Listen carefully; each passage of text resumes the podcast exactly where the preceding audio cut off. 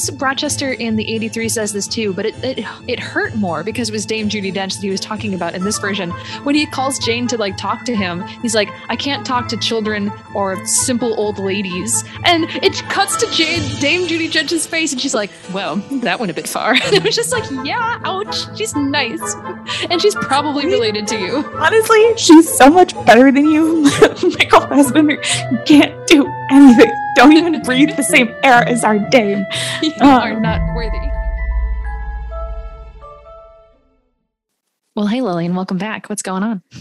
thanks for thanks for welcoming me back. I'm so excited. I just watched another version of Jane Eyre. Oh my gosh, this is the second version you've seen. What did you think? Any initial Okay. reactions? I have so many thoughts, but I actually really want to know what you think first because I Oh. have very strong feelings that are not going to change. And I'm very curious as to what you think about this one. Okay, yeah. I would say so. My first thing about this is that so it's Michael Fassbender, right, as our mm-hmm. Mr. Rochester. For me personally, I don't find him nearly as attractive as a 1980s uh, Timothy Dalton. I've always you don't. seen, I've always seen Michael Fassbender as kind of like a shark man. Like when he opens his mouth really wide, he's got so many teeth. So I I was wondering, I was like, I wonder how Lillian will rate the attractive scale of this Rochester compared to all the others we will see. So for me, I mean, I, I like his I like his voice and his presence, and that's all really sexy. I personally don't find him visually super hot, especially the way that we see him at the end of the film, which we will talk about. but so for casting, I thought performance wise, very good. Appearance wise, um, technically very good because for me, I don't find him attractive and he's not supposed to be hot. So they got that one. They aced that. I would say initial reactions about like at least comparing to the previous version that we've seen is for me it's felt very art housey. Uh, the cinematography is immensely better. I mean it's it's several decades after like when the the the previous one that we watched was made. So they're they're going for a way they have a higher budget they have a better aesthetic. I thought a lot of the characters were more likable some characters less likable but that's we can discuss later but these are some of my initial things. So i thought it was very pretty very well acted I I'm not sure if I like it personally better than the parts that I love about the 1983 version. So these are just Yeah. some of my initial musings. What about you? Tell me the things that you refuse to change. so here's here's the reason I wanted your initial reaction first. I absolutely loved this version. Yay! And I don't, I first the caveat on it before I go into all the reasons I loved it. I don't know if it's because I know the story now, so it was less Mhm. jarring to watch these people do these things that felt insane to me. right. But I felt like this corrected for all the things that I found really annoying in the last one. Mhm. I actively disagree and think Michael Fassbender is super hot. not not that Timothy is not. He just Mhm. doesn't float my boat quite as much as he floats yours. Which is okay. Everyone has Um, a, a Mr. Dr- Rochester out there that's made just for them. Yeah, and I have super specific things that I want to talk through with all this stuff, but I found every character more sympathetic or more likable. At the very least, with the past version, the one that the 83 version that we watched, I felt like there were so many character moments where I'm like, what are you doing? Like, why do you think this is a good idea? And I never found myself asking that with this one. Like, all the character moments, even the ones that I was like, oh, I see this now. Like, I can see the emotion here in a way that makes me care about it more. Mhm. Now, the again to talk about the most important thing, and apparently the thing that we own, the only thing we care about in the high level synopsis is the Mr. Rochester. I will say, as a person, Mhm. I tend to be more attracted to personalities Mhm. than physique, Yeah. um, or like face, Yeah. or- just good and important shark teeth, shark teeth. Shark teeth. Um, they did not scare her away. She's like, mm, chomp I wasn't scared. yeah. But I just found this Rochester like so much more sympathetic. I found the chemistry between Jane and Rochester so much better in this oh, yeah. than the chem- like I wouldn't have named the chemistry between Jane and Rochester as a problem in the 83 because mm-hmm. I had so many other problems with the 83. but comparing it to the chemistry here, I believe these two are in love yeah. in a way that I didn't believe it. Yeah. 83. No, I I totally see what you're saying. I felt in watching this one because this is my second time watching this version that what stood out to me, I think Jane's personality and her uh, her wit, the way that she matches his wit and challenges yes, him, yes, that yes. is done so much better in this version than it was in the 83 one. And so yeah, I agree. That's I think where a lot of that chemistry came from is her sitting there and kind of making these kind of snide remarks. I mean, she's like we said, she's reading the same lines, but she's doing it with a bit of confidence and sass that we mm-hmm. didn't see before. And so therefore it's like, oh, this is like flirting. You guys are both into it. It's cool. yeah. And I think like one of the big things is I think the way I, we talked about this with the 83 version about how it's like a very faithful adaptation, mm-hmm. but it's more I, I, almost want to say it's more direct. Like yeah the way I mean, I talked a lot of my criticisms were around like the way people said things that seemed really bizarre, or they spent a really long time watching people walk across a room and things like that. where I think this takes advantage of the medium to mm-hmm. tell the same story, yeah. but with the advantages of like the moments of quiet aren't mm-hmm. about the characters walking across the room or like establishing a new space or anything like that. They're about giving like there's a there's a moment where after the fire when Jane is going back to her room she stands at the door yes. and we see her like taking off her nightgown getting ready to go back into her bed and she's just like you can tell that she's thinking about him so it's a moment of quiet mm-hmm. that films deserve but it's building this character of like oh I can now see that Jane has a crush on him. Yeah, She's she's got the hots for her boss. What's and, a girl to do? so they do a lot of that stuff where like instead of it being a voiceover where we're like, I don't know, like I guess like then I found Mr. Rochester and he was like it's a lot more show don't tell kind mm-hmm. of stuff. Yeah. And I, I I think the way the order that they tell the story, they switch up the order a little bit, which I think is the biggest in terms of like plot flow wherein the 83 they tell it like she starts as a child and it goes mm-hmm. through she becomes an adult all that stuff yeah this they start with her leaving and mm-hmm. we know that because we know the story but if you didn't know it so here's a here's a context of my watching experience. I watched with my mom. Oh, cute! so I made my mom was visiting me today, and so I made her watch with me. Very nice. And I she asked I asked her if she wanted to watch this, and she goes, "Do you think I would like it?" And I was like, "I don't." But, which really sold her on it. But I ended up, so I think lowering her expectations coming in maybe helped a little bit. She didn't know what was happening. So there was lots of times where like I was looking over at her being like, what's going on? So the the time jumps of it starts with her leaving mm-hmm. and then she finds who we know are her cousins, but mm-hmm. they actually don't make them her cousins in this. I know there's some interesting choices uh, of changes that they make in this for the plot and everything, and I think that was part of this this writer's adaptation. Is they were like, that's like maybe a little too. Oh, what luck! Like you've wandered through the moors after this horrible disaster, and you just fall at the doorstep of your family that you didn't know you had. I had so much more sympathy for this Jane, like even leaving, like I had so much more sympathy for her because it starts with her, like 83 Jane. I realized I had no sympathy for her when she was a vagrant because she just does a series of really stupid things. Yes. It's the comparison of like she decides to leave, she packs up a bag, she goes and takes this carriage that she gives them all of her money, then she leaves her stuff. She gets off in the middle of nowhere, knowing that it's the middle of nowhere, and then she sleeps in the moors. And I'm like, yeah. I just like don't care. You seem so dumb. Where this one, she ends up in the same situation but how she gets there, it's like she's so distraught. She doesn't really know what she's doing. Yeah. And she has a bag, but it's like sort of bizarre. And she climbs out a window. And the way the crying on a rock makes more sense to me than laying down to go to sleep on some moss. Like, well, we see that in this movie too. There is in one of the flashback of her on the moor scenes, we do see her taking the little moss nap So yes. that's still there. Super critical. So so that's where this movie starts and then it cuts back to her childhood which mm-hmm we talked a lot about how they spend too much time in the childhood previously.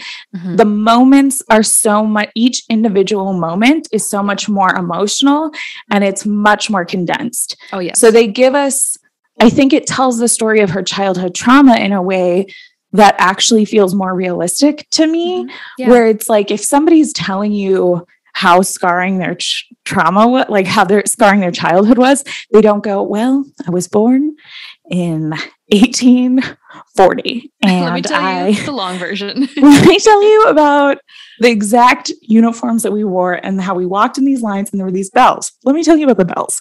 Well, so um, Lillian, I think that leads into a really good point of a scene of dialogue that we get between Jane and Rochester that we didn't see in the 1983 version.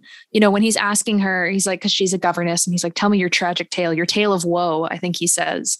And she says, I don't have a tale of woe because Jane is this kind of person who's like, I've seen actual suffering. And though I myself have suffered, it is not my place to say that my life is sad compared to other people, like my friend Helen, who got sick and died. And yes. so I think that kind of plays into that too, there, where they do a nice job of giving us a brief summary, a brief look into her childhood and her sadness. But it's the same thing of when she's sitting in that chair and she says, I had an aunt. She hated me. She sent me away. Uh, they disciplined me in this school, but I got an education. Uh, that's all you need to know. Yeah, it sucked, I guess, but I'm here and I'm still living, and now I have a decent life. Let's move yes. on. So I like that kind of parallel. It's the show don't tell thing, right? Like instead of it mm-hmm. being every time somebody in the 83 version was like, Jane, you're so intense. I was like, is she that intense? We're like, this Jane, she's she's obviously polite and she lives within the society and she respects that, but like the example for me that was the real difference was when she's looking out that window and Mrs. Fairfax comes in right before we meet Rochester. She's looking mm-hmm. out a window to this beautiful landscape. Miss Fairfax comes in and like asks why she seems sad and like doesn't she have a good life here and all that stuff and she gives this little speech about how men can go out and see the world and her world is limited to the horizon. And I'm like, that is the Jane Eyre that everyone else was telling me about. And just like the way that she talks about sort of everything and the way that she talks back to Mr. Rochester, where she talks to him like he's an equal. Yeah. In a way that like he, Mr. Rochester told us he she was talking to him like he was an equal in the last one. Where right. this one, I really see that. Right. I think that is probably a product of it being a more recently made film. I think mm-hmm. you know mm-hmm. The the more we make this movie, the more progressive the adaptations probably will become. I would be very curious, obviously, when you and I are old ladies still doing this podcast, to see like what is the cybernetic, uh, futuristic take on Jane Eyre. yes. And how does that story continue to evolve? Based on the frequency of the adaptations of Jane Eyre, we're due for another one.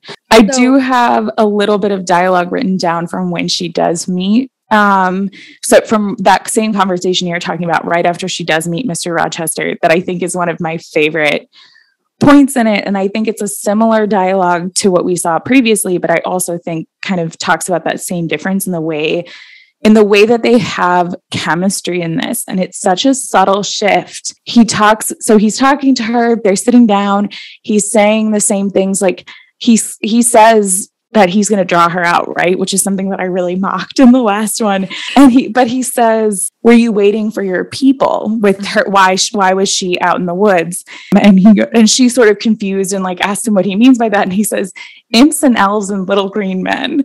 And she said, "They're all gone because this, like, in like immediately, like back with him, bantering, yes. no hesitation, no discomfort, just like meeting him at that same level of intensity, mm-hmm. and the looks on both of those their faces is like, oh, this is a fun game and I like oh, this. Totally, totally. And I'm just like impressed with her ability to have that kind of immediate back and forth reaction because when she's at that window scene talking to Mrs. Fairfax, I think that's when she says, I've never seen a city, I've never spoken to a man and all mm-hmm. these other mm-hmm. things. And so if I've never talked to a guy in my entire life and my first like real conversation with him, I'm doing toe to toe witty banter with this dude, give me a like a gold star, please.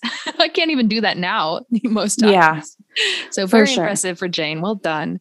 I okay, so I like that we we've addressed um, one of the major narrative changes of them starting us kind of in the middle and kind mm-hmm. of flashing back and forth between her sadness at the end of the story and her sadness at the beginning of the story. And then there's a big chunk in the middle where we just see her living her life at Thornfield and going through that until we go back once again to the kind of timeline of the plot. A few other major things that stood out to me that I think are important to address. So I said this in our first episode, I believe, because the 1983 version, even though they decided to spend several episodes in her sad school and childhood, they did not show us the death scene with Helen, which yeah. I think is pretty important. And one thing that really stood out to me about that scene, so that is in this version. And when Jane is laying in bed with her dying friend, one of the only people we've seen thus far to ever show her compassion or kindness, her friend says to her, she's like, you know, are you afraid to die? And she says no, because she's very faithful. She's like, I'm going to go on to heaven. That's where my father is. It's going to be great. But she's still like kind of scared. And she's like, don't leave me. Stay here with me. And Jane makes the statement. She's like, I will not leave you. I'm going to be here with you. And the note that I wrote down about that, about why this scene is important, is I think because Jane devotes herself to anyone who offers her companionship because it's something that she hasn't received before, which I think is good to show us as an audience for when we are introduced to Rochester and him being yes still a dick bag but at least he is kind of having this like slightly even playing field. He's bantering with her. He's like oh yeah we're equals. He gives her that. And so now we already have seen previous examples of jane saying okay someone wants to respect me in some way or be my equal be my companion. I'm sticking with you. And we have that scene here too where he kind of questions her on that when uh, the brother-in-law arrives from Jamaica. And he says, before he's even met with him, he says to Jane, if everyone in that room, because he has this party over all these guests, he's like, mm-hmm. if they were all to like leave and scorn me, would you leave with them? And she says, no, sir, I would stay with you. And he's shocked by that. So yeah. it's like her devotion and, and also him needing someone to like stay by his side no matter what. I thought that was done yeah. very well. On an equally sincere note, I think we did miss a really kind of critical character building moment where we start to understand Rochester more as someone who's crazy wants to gaslight everyone, which is he never dressed up as a gypsy. I know they took that one out. Lillian, I'm most modern versions that I've seen so far, they remove that scene because they're like, ooh, maybe not have done this. this is problematic for a myriad of reasons. yes. So there was none of that. There was no uh, very long charades game. yeah. The, the other thing this movie removed that I thought was really interesting was there's no like red herring of Grace Poole until like the very end. He only says her name right when he's taking her his bride up to the the tower to show them the truth. We don't have Jane thinking that Grace Poole is the one who's doing all these wacky things. Instead, there's this story that Adele tells about this weird woman who walks the halls at night, can fade through walls, and drinks people's blood. So it's kind of switches this ghost and madwoman thing with this kind of a vampire idea, which I really liked because when she then attacks her brother, he's bit in the throat. And that plays really well into this idea that there's a vampire hiding away in this house. And I liked that change. I also think that just in general, they they do the kind of scary creepiness in a much more subtle way. It's mm-hmm. like the laughter sounds quiet enough that it could be the wind, right? Like it's right. it's not clearly a woman laughing. Um, and like the creepier moments, again, like I don't know what I would have thought of that if I ha- didn't know the story going in. And it's not even clear why the fire starts. Where in the 83 version, uh, do we see her run out of the room? Am I remembering that correctly? We don't see her run out of the room. We Jane goes into the hallway and there are candles that are in the hall on the floor. One is tipped over and I think right when she comes out, the door to the tower slams shut. So yeah. yeah. So so we get this evidence that like it there was something happening where like this we have no idea where this right. came from we don't know what's going on he runs off but in a way that feels more legitimate to me where like in the in the 83 she's like upset and he just kind of pulls at her and leaves. We're like in this one and it's such a subtle moment but like he puts a like a jacket or a blanket or something around her mm-hmm. and then he leaves. And it's like there's something a little bit softer about that that See, I enjoy I also enjoyed that tender moment, but I have to correct you. Timothy Dalton also was a gentleman and wrapped his coat around that itty bitty lady before he left. That's just, this is just my bias against your poor sweet Timmy who deserves all of our respect and love.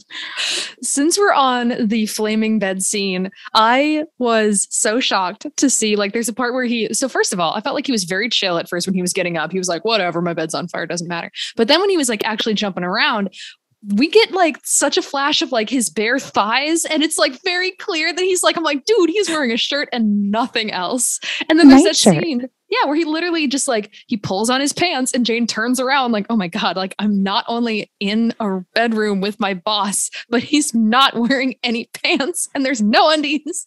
And it's like oh my gosh this, this is a whole different level of vulnerability between the two of them. And the um the way he holds her hand when he comes back. Mm. ooh. And the like closeness of the like are they gonna kiss Oh, oh my God, are they going to kiss? And I know they're not going to, but are they? that one was done. It's a different level of sexy for me. So, like this current mm-hmm. one that we just watched, the 2011, it's like their faces are getting slowly closer and closer. They're both doing the thing where they're looking at each other's mouths. You know, they're like, ooh, that kiss, it's going to mm-hmm. happen. It's super duper sexy on its own. And then she obviously leaves and has that cute little moment against the door in her bedroom. She's like, ooh, butterflies.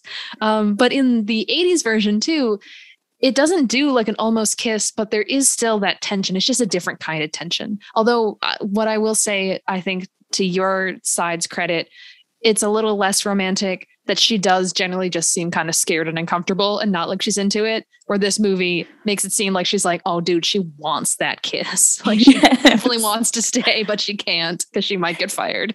I think there's a layer of like move forward in filmmaking, like you were sort of saying in the point that you had before.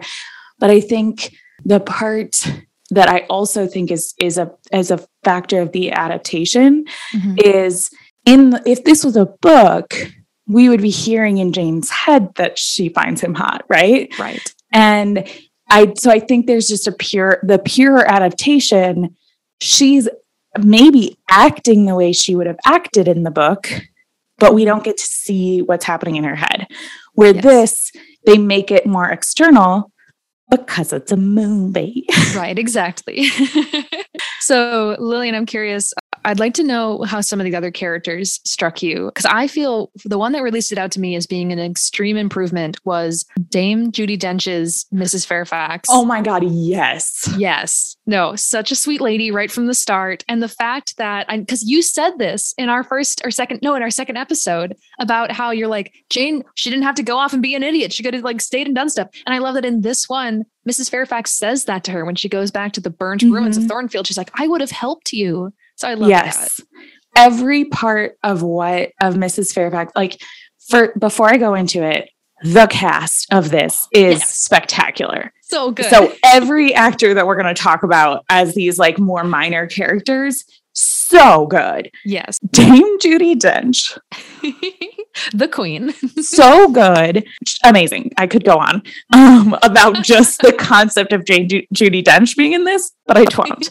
the way that she's so much like immediately when I saw the 83 version, my first vibes of her were like, I'd been so burned by every other person in Jane's life that I just wasn't willing to trust anymore. And so I didn't like her. And even yeah. throughout the thing, she sort of seemed like really hoity toity and like very much representative of the rest of society and like yeah. just didn't really like her. Where immediately Miss Dench, Dame, the Dame, the, the Dame, one, the only is just immediately so much better. Like I just immediately feel comfortable with Jane being there. She mm-hmm. seems so much more welcoming. She like even her, the way that she describes the servants feels less it's still condescending but it feels less condescending mm-hmm. and the way that she introduces her like the way she talks about what room she gave her yeah. is very much like listen they're a little fancier on this side of the house but i find the other ones more comfortable i hope you're okay with that that's why i gave you this one even the speech that she gives to jane about being careful with mr rochester yeah. it feels less like you probably shouldn't be dating your boss and more like honey i'm so worried you're going to get your heart broken right um, and even my mom who's sitting next to me watching this it's the first time she says something out loud about a character in the movie goes those are all super fair points Oh, I was like, oh. Did you by any chance happen to ask uh, your mother her kind of reaction to this that you could share? Like, what's this Broad- kind of third person? Broad strokes, she really liked it. Yay. And she thought I was crazy for not liking Jane Eyre. And I was like. I'm going to make you watch the 83 version. And you tell me after six hours of that what you think.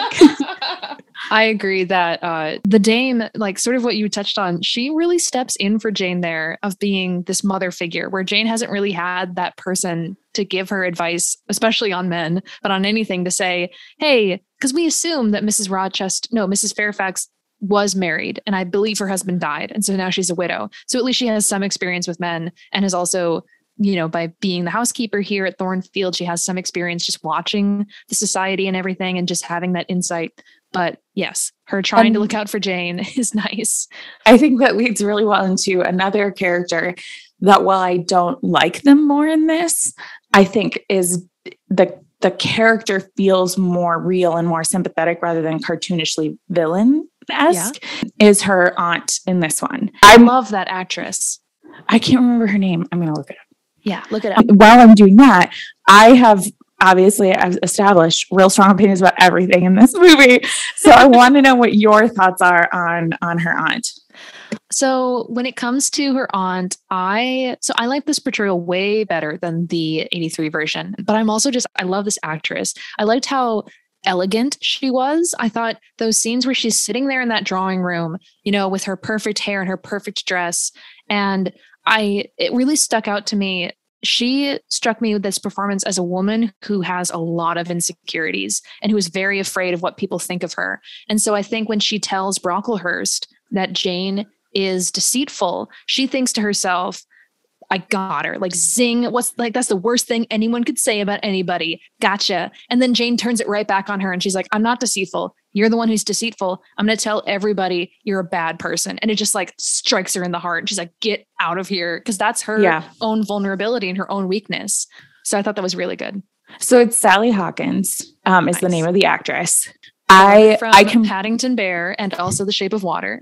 yes, and I think the I completely agree with what you're saying about like she she seems really insecure, but I think there's subtle differences in the way they play these moments that makes her so much more sympathetic. So like. Obviously, you don't agree with the way she's treating a child, Mhm. but like the way that they start her childhood is with her terrible cousin who seems much more menacing in this because he's coming at her with a sword and then he hits her into the wall with a book. Yes. And that moment- bleed.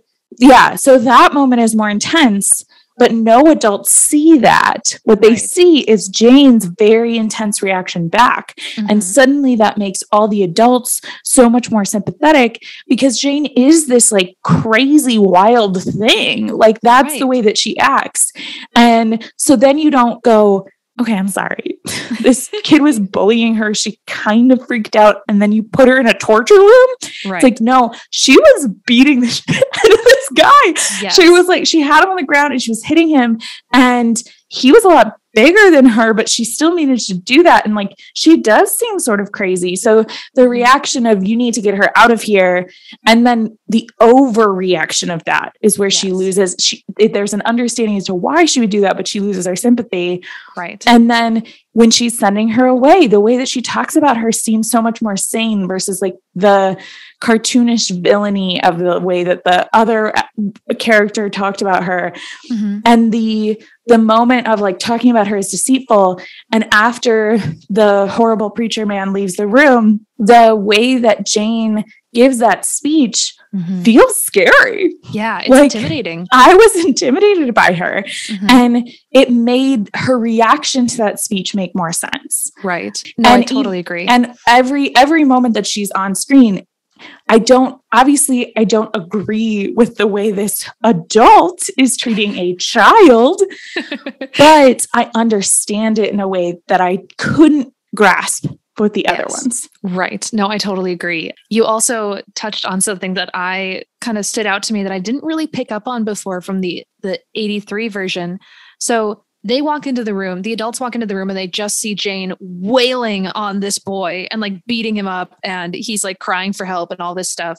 And even today, people will be like, whoa, geez, like calm down. But like back then, especially, they she's acting out and they're viewing her as being crazy essentially. And mm-hmm. i think that draws a parallel that i hadn't picked up on before between her and bertha where young jane acts out and is crazy quote unquote and they lock her in a room. Bertha acts out and is we assume certifiably crazy and they lock her in a room. And it's just very interesting to kind of see that where jane later when she learns the truth she could have that sympathy for bertha to be like i too have been quote unquote savage, but like the world deserved it, you know? like, I'm mm-hmm. sorry, you're mm-hmm. locked away here. So, although that's one thing that this movie didn't do, they didn't really have Jane's side of that speech where she says, I do not hate her because she is mad. I, where I think the other version does have a little bit more of Jane being like, How could you do this to this lady? I feel like she does kind of express a bit more sympathy for Bertha's situation. Yeah, so I do want to I I think that leads really well into talking about Bertha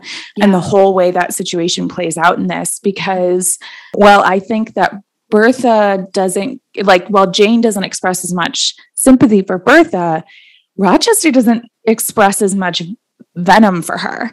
Um, and I think the way that he tells the story makes me so much more sympathetic for him than I ever was our sweet Timmy D. So there's there's the moment of like when they go up into the attic. I think they did her crazy very like her crazy aesthetic very similar, but the actress is very clearly gorgeous, mm, which yep. I think gives that very like very subtle hint to the character of like who she was when she sort of seduced Rochester. Like you can see that gorgeous woman under there. You can see how she kind of seems really fine and calm at first, and then she scratches his neck mm-hmm. um, and has this like moment of a break. And you're hearing other people talk about her right. in the background while we're experiencing Jane's sort of dissociative moment of like, oh my God, of like everything's right. kind of breaking down around her. And I really, then I really, if I can interrupt real quick, yeah, no, I really liked that that because uh, everything kind of becomes the sound is changed in this movie in that scene where it almost feels as if she's underwater. Everything is kind of echoey because she's in this moment of shock. But the things that you hear them saying about bertha that they can't have furniture in the room because she can fashion anything into a weapon. And they've had to bar up the mm. windows because she's taken to thinking that she can fly and like jump out and do these crazy things. It's so interesting to hear these little details fed to her and she kind of hears them but she's also so dazed by just this truth that's been thrust upon her Yep. And it doesn't feel like they're sort of dismissing her as like, that bitch crazy. They're more like they it talks about this step-by-step process of how they got to this being the solution. And I think so the critical moment for me is when the the conversation that Jane has with Rochester mm-hmm. afterwards, which I think you I think you mentioned like that's a live or die for Rochester moment. Yes. I didn't really find Timmy D's speech that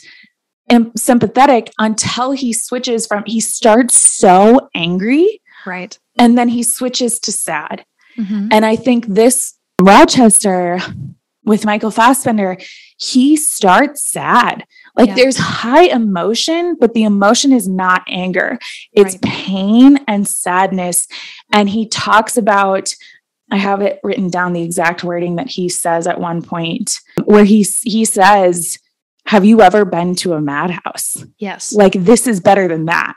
Right. Which to me, the way that he talks about it is like, I know this isn't okay. Mm-hmm. I know this isn't a fair option for her. I lived with that for four years and it just got worse and worse. Yeah there's no other option right now. The mm-hmm. other option is a madhouse. I went and looked at that and I can't send her there. Yeah. And it think, makes me a heartbreak for him in a way that I, oh, it's so sad. Oh, totally. No, I'm glad that that touched you because that's, yeah, like I think every version that we watch, it's that scene that tells me personally, okay, is this a Rochester I can get be sympathetic for or is this a rochester who i do not like? It all depends on you know how they they do that scene. Yeah that was that was intense. Although so you talked about him going from sadness starting with sadness i think it's important to emphasize that he that fassbender's rochester in that scene goes from sadness to almost violence and like anger because mm-hmm. what the 83 version left out which is part of the novel is when he like has his hands on Jane's throat and he says that line where he's like, I could break you or bend you with my like thumb and forefinger or something. Mm-hmm. And it's this kind of moment where he kind of loses it for a second and it's like, I sh- could force you to stay. And I think it's also supposed to be this kind of read and it's like, you know, if he gave in to his demons, he might rape mm-hmm. her. Like who knows what would happen? Like he's like, you could stay here and be with me, and that would that would be you can't say anything about it. But then he like falls to his knees. And I really loved. Okay, do you happen to know what's the actress who plays Jane in this? Do you know her name? Name I will look up. Continue. Okay. Whatever her name is, she did that scene I thought she did fabulous. I love when he's there on, his knees and he's clinging to her dress and you can see her hands like hovering and they're kind of shaking as if she's like, I don't want to touch you. Cause I think in the way I read into it, she's like, if I touch you, I'm going to give in to all of these feelings. And she says, I think something along the lines of like, God help me. And then she shoves him away and then she leaves. But I loved that body language and that acting from her. I thought that was really good. Yeah, and I think um, I can't pronounce her last name, which is terrible, but it's Mia what? Mia W. Mia W. Um, so she, yeah, I think I I see that, and I also think while I think the sadness and pain into the anger and then back to the sadness, mm-hmm. I think is what makes me more sympathetic to the anger. Like the anger is more yeah. acceptable to me when it's the second reaction. And I yes. think because you and I've talked about this a lot, something that um, maybe in life would be a little too intense for me, but in a romance I enjoy is that passion and intensity. And you can see that passion and intensity in their relationship in that moment. And I also think that it shows, it lends more sympathy to the way that he treats Bertha, even yeah. because. Yeah he knows that he could do this. He could throw Jane in an attic, right? And tell everyone, and he has enough power in this society that he could just tell everyone that Jane went crazy and no one would stop him from doing that, right? right. So not only could he keep her, but he could keep her with no consequences for himself because he's got a woman in his attic, mm-hmm. but he's not, that moment is, I could do this, but right. I'm not going to right. because it's wrong. And that makes his other actions that are so easy to paint with a broad brush mm-hmm. and now would be like so deeply unacceptable, mm-hmm. but was the only good option given the context. Yeah. So much more sympathetic. I really like that point, And I think we see both characters experiencing that kind of thought process in that moment because he's you know he's here and he's like i could i could keep you and i could force you here but jane also has this kind of temptation and she's like i could stay but she decides no i'm going to go and he decides i'm going to let you leave at least kind of he mm-hmm. thinks i mm-hmm. think just then she's leaving the room because obviously the next morning when she sneaks out in the night and he does a whole beast howling from his castle as he goes to the window and screams her name oh by the way one thing that i personally love that this movie did that i haven't seen in any other adaptation but I love when Jane is in her schoolhouse, like at the end of the film, and it's a snowy night and she hears that banging on the door. Oh, yes. She has that momentary fantasy where she opens it and it's him and he comes in and they just start kissing. And they're like, but then it like snaps to reality and oops, it's St. John. Which she yes. does not kiss, but she's just fantasizing that Rochester would come looking for her. And I yes. loved that. I loved that it gave us that moment. Well, we've talked about all the things that we like. And I think uh, surely out of equality, I need to talk about the moments that we're still buck wild in this. tell me, um, tell me your um, buck wild stuff. So I think a most important lesson that we've learned from both adoption of Jane Eyre, and I really, I'm going to keep an eye out for this in every adoption because I think it's super important. Mm-hmm. And it's hot milk saves lives. Um, because the first thing they do every time Jane is sick, and specifically when she's definitely not a vagrant, but is passed out on their doorstep, um, is quickly get her some hot milk. Mm, hot milk. She she is ill. we will solve it with hot milk, and it works. She perks right up so I just I don't know why we need doctors. Like hospitals are really expensive, and we should all just drink hot milk. You know, I think we just need to um, we need to make like name tags or like necklaces that you wear. It's like when you have like a diabetic bracelet, and it's like call mm-hmm. this number. Just like wear a bracelet, and when someone's like, oh no, they've passed out, you look at the bracelet, it says administer yeah. hot milk, and you're like, oh cool, that's what she needs. Yeah. E- email us if you would like some hot milk merch. Then there's another cool thing where um, they immediately accuse her of being a vagrant um, and then he says she's not a vagrant, and that's a that's a cool thing because I like when somebody's dying, they should at least be rich. When they're cutting back and forth between her childhood and that moment, the and her being with the with the family, and when the first time she goes downstairs with the definitely not her cousins, a really cool thing to say to someone the first time that you meet them is, "I thought we'd be escorting you to an unmarked grave." that's like a fun bantery th- like you don't know somebody they were really sick but the hot milk saved them. And you and they've like come out of their room for the first time with a bunch of strangers.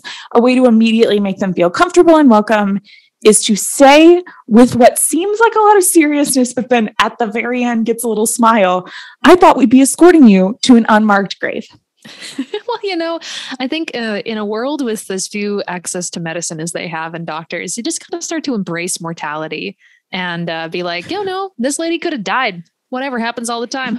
but we wouldn't have known what to do with her body, so we would have just thrown her in a hole. Yeah, because we didn't really know your name. so, as her childhood, again, like all the adults super cool. Like they say this is the pedestal of infamy which i, I would like i would like one of those for my house. I want a pedestal of infamy and that way when i have guests over if i don't like any of them because as home you and i are both homeowners now fairly recent for both of us yes. and as as homeowners we have to learn new things. Like you need to know whether or not your basement has radon. You need to have a pedestal of infamy. Those kind right. of things that you Where learn. When you're just over someone, you're like, okay, go to the pedestal, stand there. Nobody talk to her. She's a deceitful person. This is no shade to Dame Judi Dench, who, if she said this about me, mm. that would be 100% acceptable to me. Although the character she's playing, Mrs. Fairfax, it's a bit harsh. Um, when talking about the servants, she says the same line she says in the other movie, mm-hmm. which is one cannot talk to them on equal terms. There is always prevalent this issue of class i think in this because i think part of the reason why when she's brought into the house of st. John and his sisters when they bring up, they're like, oh, is she a vagrant? I think they're all trying to suss out. They're like, is this someone that we can treat as an equal? Is this someone who's below us? Mm-hmm. It's just something that's prevalent, prevalent in everybody's mind in this time, it seems. So yeah. Yeah, yeah, what can you do? I felt bad for the Dame Jude uh, when in this one he i mean i guess rochester in the 83 says this too but it, it it hurt more because it was dame judi dench that he was talking about in this version. When he calls jane to like talk to him he's like i can't talk to children or simple old ladies. And it cuts to jane dame judi dench's face and she's like well that went a bit far. And it was just like yeah ouch she's nice. And she's probably related to you. honestly she's so much better than you. Michael fassbender can't do anything don't even breathe the same air as our dame. You um, are not worthy. and um, once again, I think that this version is so much sweeter, so much nicer. Um, but also just kind of a parallel of the way that Jane was taught as um, kind of treated and taught as a child versus how um, little French girl is treated and, and taught as a child. Adele, yeah. Adele, thank you. um, the the moment where like they're meeting and stuff, the dame is so nice and sweet about her, like m- much more curious in a like adult wondering about a child way mm-hmm. and not in a what an odd thing to be in this house way. But the moment that kills me is this little French girl. They give her so long to, with no music, sing her song and dance around. And then the three adults in the room, instead of doing what you would for sure do if a little kid just sang, which is like applaud and be like, great job, you did an attempt, mm-hmm. they're all dead silent. Not even Jane smiles. None of them react until after a few beats, the dame goes, how very French. So I, I agree with you that that's like it's like ooh savage. But so I think what I read into that because especially what we learn from the way Rochester talks about Adele's mother and Adele said before she does her little song, she's like, "Oh yes, I would come and I would sit on men's laps who came to see my mother." I know, creepy, very creepy. And then she sings this song and she's with her little dance moves. I feel as if their stunned silence kind of says to them, whoa, you should not have been dancing and singing like this in front of grown men who are coming to probably pay your mother for sex. like, I think that's where the stunned silence comes from. Yes. So I understand that that's kind of setting in for them. Well, but- and the statement of how very French when coming from an English person, I sort of always interpret as like a little too free, maybe a little too sexual. right.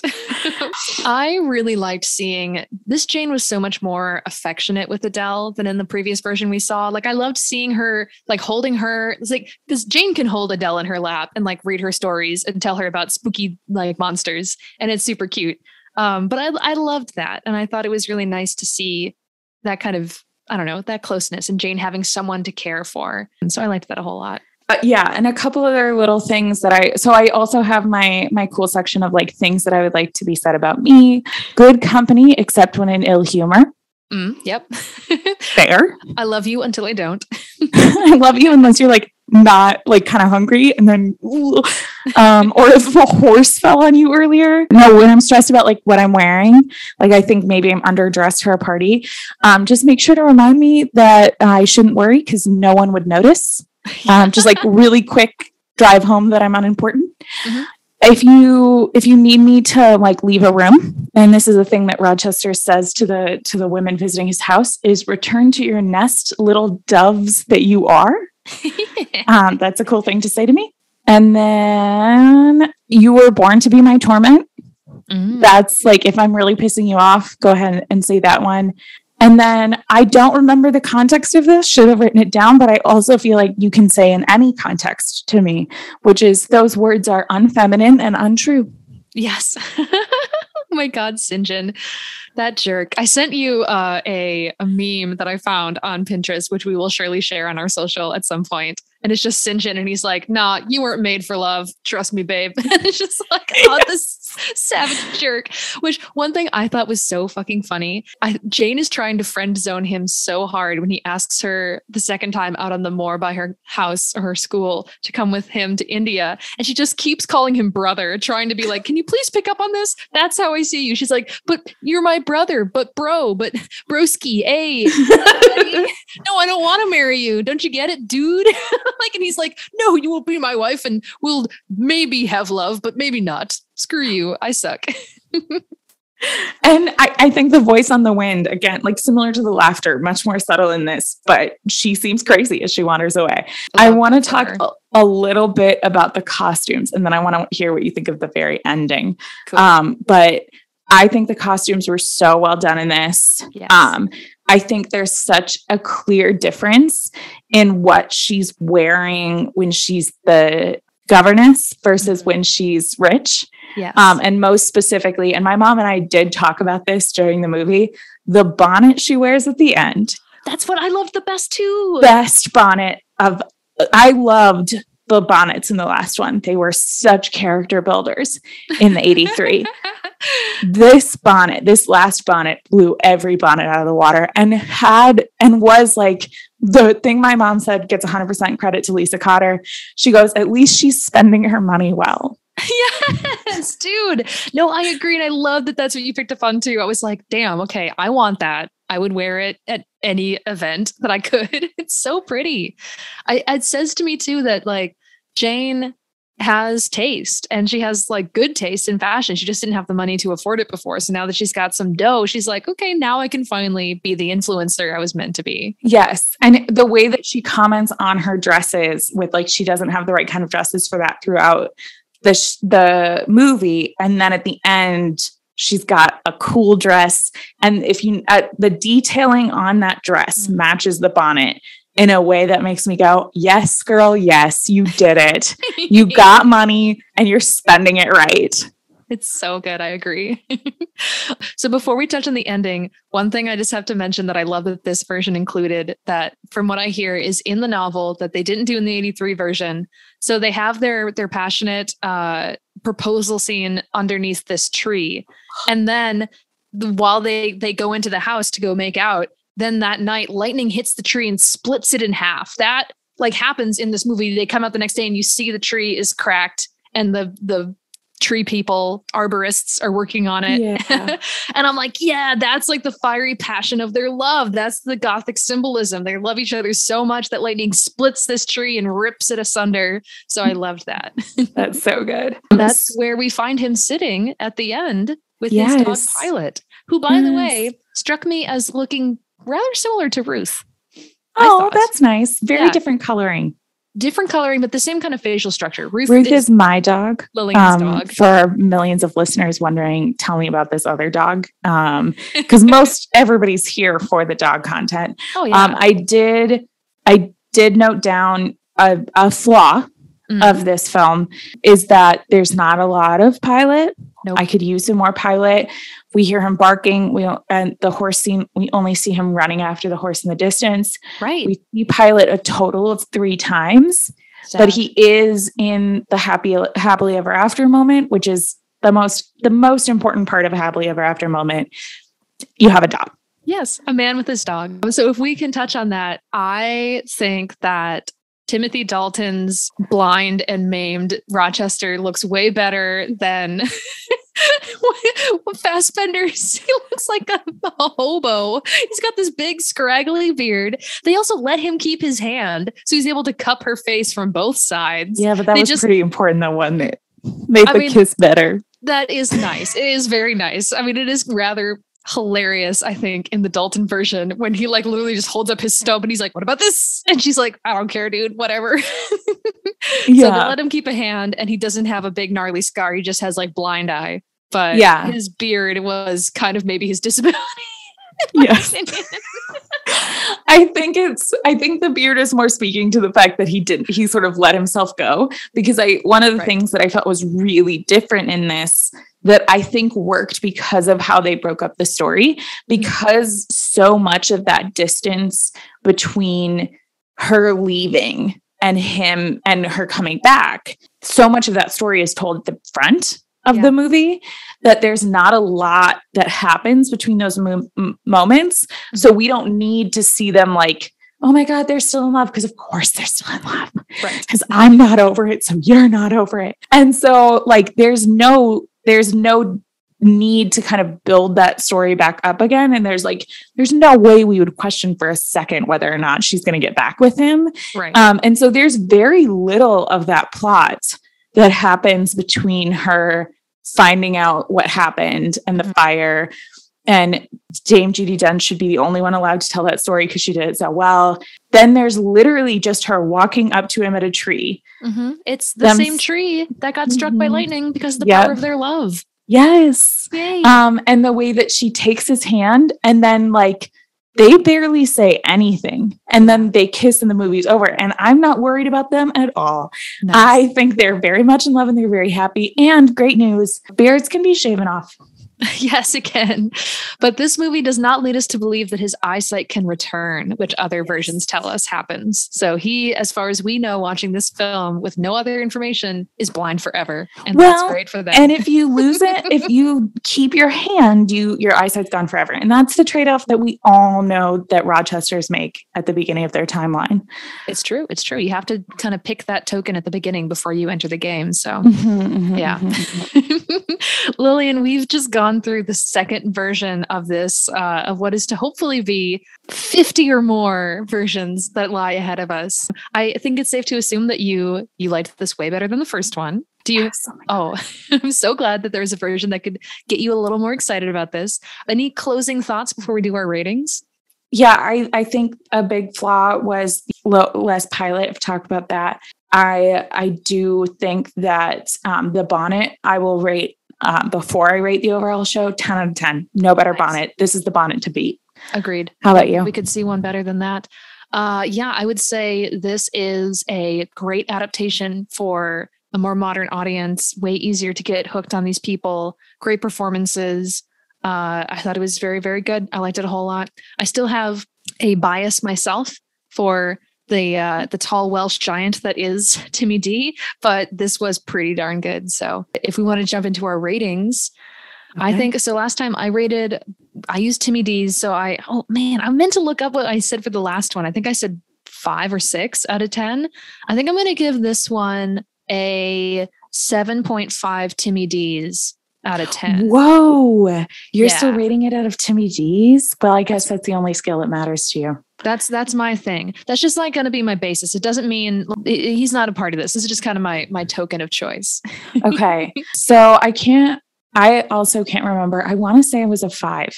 Yeah. And you used pilots last time. Yes. And this time I'm rating on a new scale because Ooh. I don't think it's fair to rate this on pilots because he was so infrequently in the film. And so that would be that would really bias the rating. True. I said nine out of 10 bonnets. Oh, beautiful. Very nice. Um, and I really almost did a 10 but I think I was riding high on how low my expectations were going in because I was very concerned. and and I think that there's an opportunity for it to even be better. Oh yes, um, yeah. There is a another BBC miniseries version. It's much shorter, and that I think technically is the best of the ones that I've seen thus far. Yeah. I think that one, when we watch it, it might get a 10 out of you, but you know, time will tell. But on that note, for those of you who are interested in the next version that we're going to watch and want to watch it with us, from what my research has told me, uh, you can find this for free in a lot of services. But our next adaptation we will be watching is the 1997 movie version. The guy who plays Rochester, I can't think of the actor's name, but I know him from he was in Game of Thrones. He played the dude who united all of the wildlings. Do you remember that guy's name, Lillian? You're a big. I'm looking person. him up right now. Oh, I can't say that. I know. Ciarán Hinds. Sure, that sounds right. Do yeah. that. Ciarán Hinds. Uh, he played the guy who united all the wildlings, a big man, which I'm I'm all for a big thing for me visually with the story is just like what does he look like and how much taller slash broader is he than the woman he's in love with? Yes which matters so much. Um, well, you, and you need to have a big frame so you can completely envelop the woman that you love when you hold her in your arms and you're like you're not leaving me. Damn it. I think I think this is going to be the key difference between this and the previous versions is that you have not seen this. This is going to be your first watch of it. Not um, seen this one but you did immediately say as we were looking at the poster um, he looks very grumpy. So we're anticipating a grumpy rochester. Very very grumpy. Just looks mad. So that'll be hard to fall in love with a very grumpy man but we will see. I for well, one am willing to give it a shot. If people want to stalk us on the internet piper how do they get in contact with us and how do they stalk us on the internet Oh my gosh. Well, we now have social media. Thank you to the social media queen that is Lillian, uh, the co host of this fabulous show. She has put all of her professional talents to use. She's created us a website. She has created us an Instagram, which is at AirBuds. She's created us a Twitter, which is at AirBuds. You can also email us, uh, airbuds at gmail.com. So there's so many ways to engage guys if yeah you can you can message us. You can find us everywhere. We are around. We are accessible via the internet. It's so true. And we have a, such a backlog of memes and hysterical comments and posts to share with you all. So better follow because it's going to be a ride. I think that's all for now. We've done it our second version and uh, time to go rest up before we once again dive into this madness with a very grumpy rochester Thanks, Thank everybody. you so much. We'll see you later. Bye.